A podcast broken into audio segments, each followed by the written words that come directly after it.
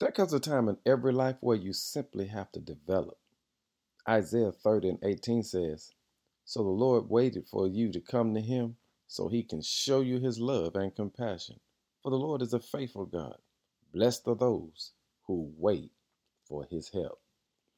When God makes us a promise, there's always a space between when the promise is made and when the promise is fulfilled.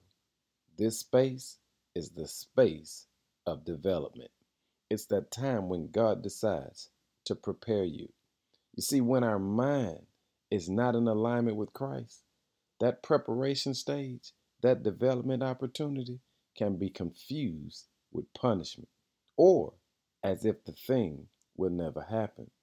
And when the promise takes time to be fulfilled, if your mind is not focused on Christ, you will want to give up and throw in the towel. The enemy will try to attack your mind because if he can attack your mind, he can attack your life. And so Isaiah says, you've got to learn how to be developed while you're waiting on Lord. See, the Lord has already set the stage for you to come to him, for you to learn more of him, for you to grow in him. But in that process, God gives you time to seek him, to call upon his name. He's a faithful God, and he blesses those who wait for his help. In other words, don't try to do it by yourself. Keep your mind fixed on Christ. If God made you a promise, it's going to come to pass.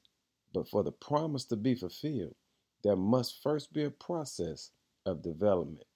There are two main things that will help you in this time of waiting. Number one, your faith.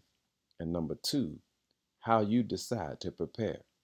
On today, join us in understanding how to wait on God wisely so that every lie trying to fulfill your mind in such a way that it'll distract you from your purpose and from this opportunity to see God clearer, that the Lord will allow it to be silenced in the name of Jesus.